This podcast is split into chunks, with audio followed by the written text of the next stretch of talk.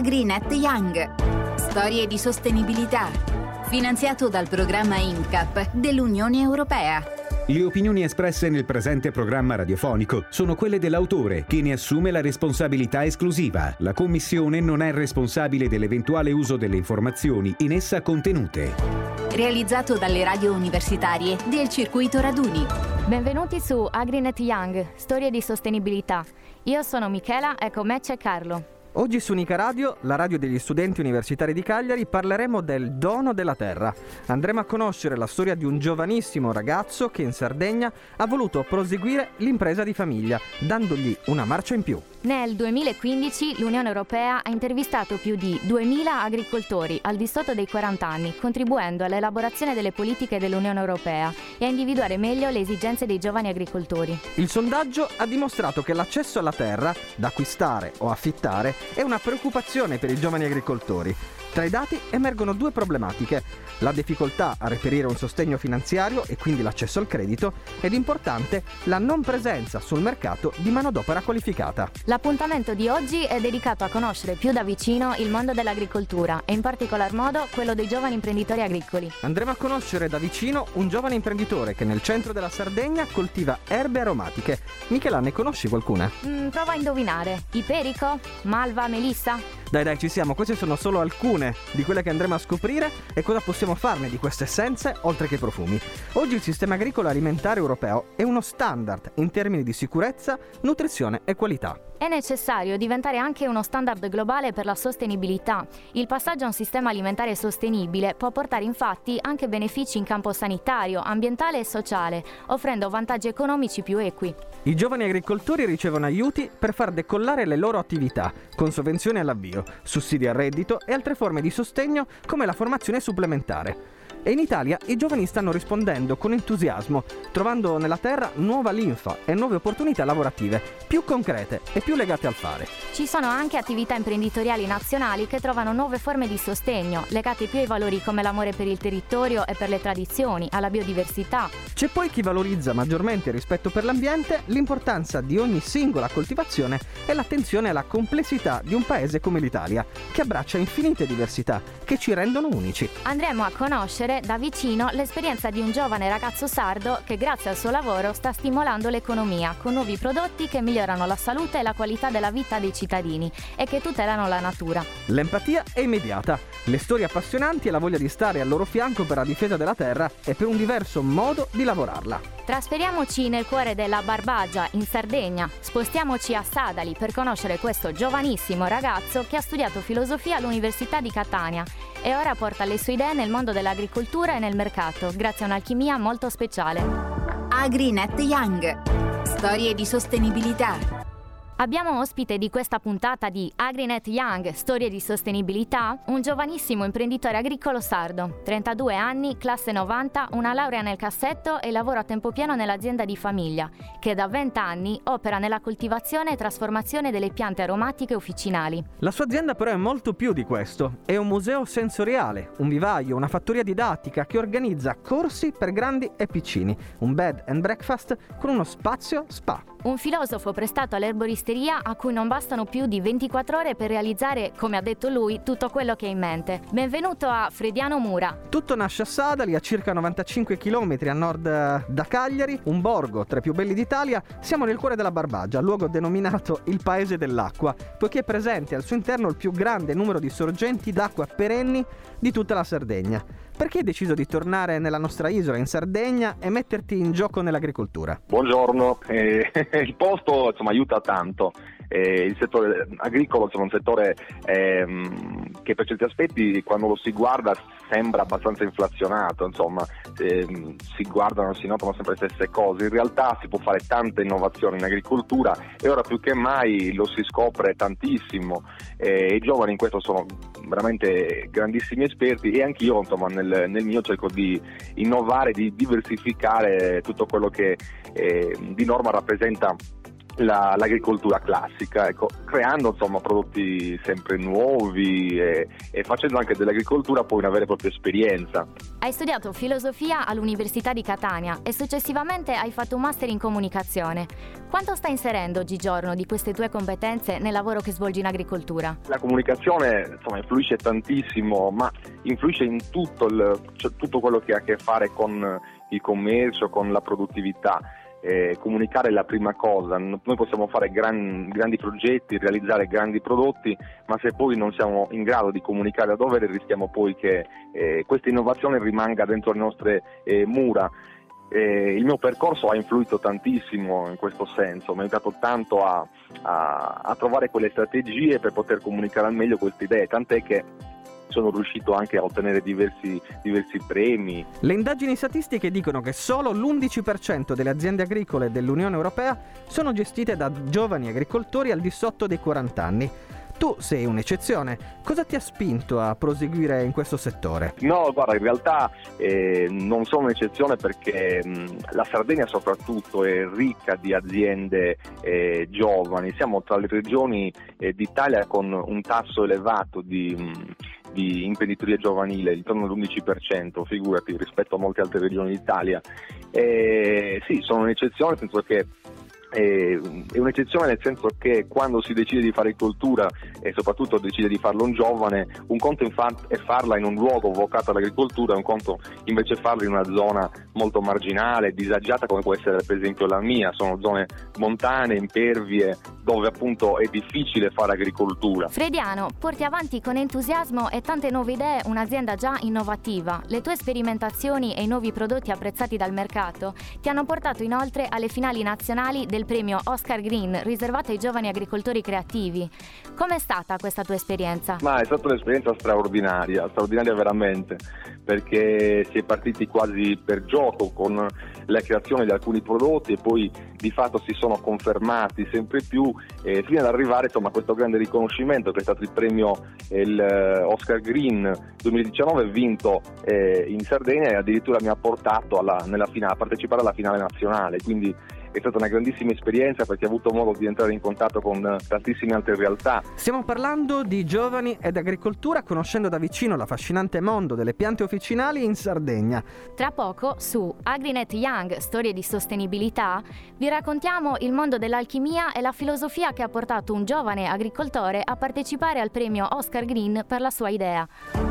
AgriNet Young, storie di sostenibilità con noi al telefono Frediano Mura, giovane imprenditore sardo che continua il lavoro della propria famiglia. Un lavoro nato dalla caparbietà di Salvatore Mura, papà di Frediano, che nel 1999, dopo un viaggio in Provenza, si mette in testa di aprire anche in Sardegna un'azienda come quelle francesi. Se dovessimo raccontare la tua giornata tipo in azienda, come è organizzata? La mia giornata tipo è, è molto diversa da, dall'agricoltura classica, nel senso che la mia produzione è, va molto di pari passo con quelle che sono le stagioni, quindi in base ai mesi mi occupo di cose completamente diverse tra di loro.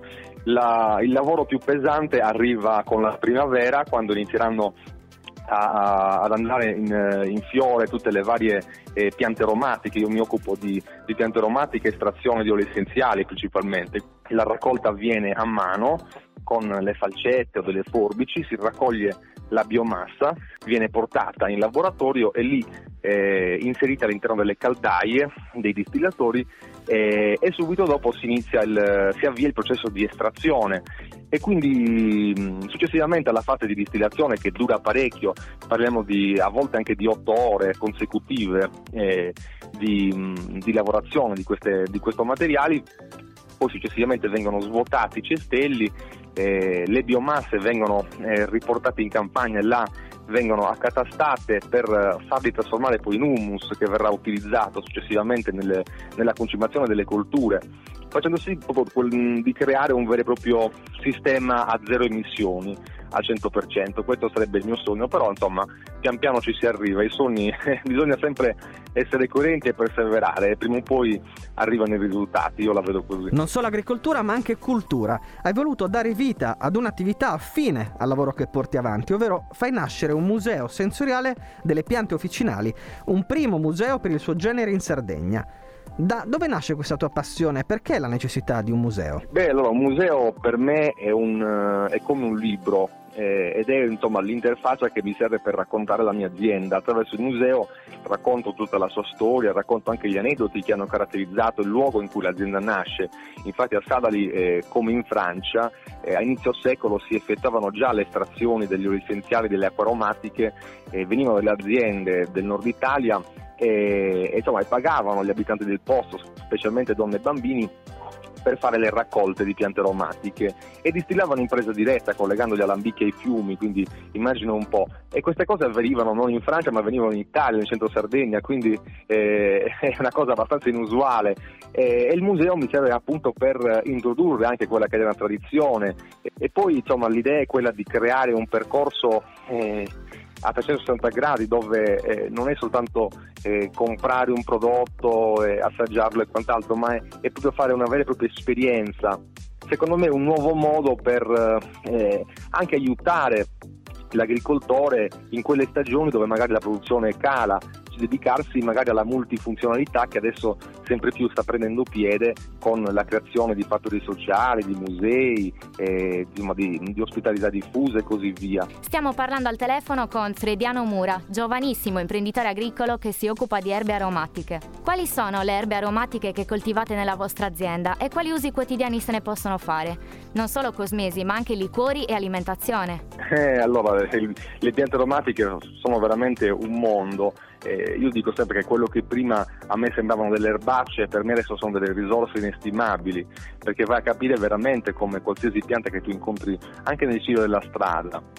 Eh, in un primo momento può sembrare insomma, un'erbaccia, una malerba da estirpare, in realtà sono piante medicamentose straordinarie eh, e le piante aromatiche abbracciano vari settori, si possono usare per uso interno, uso esterno, eh, uso aromaterapico, uso gastronomico, uso farmaceutico quindi eh, c'è un, un ventaglio eh, insomma, di utilizzi ampissimo.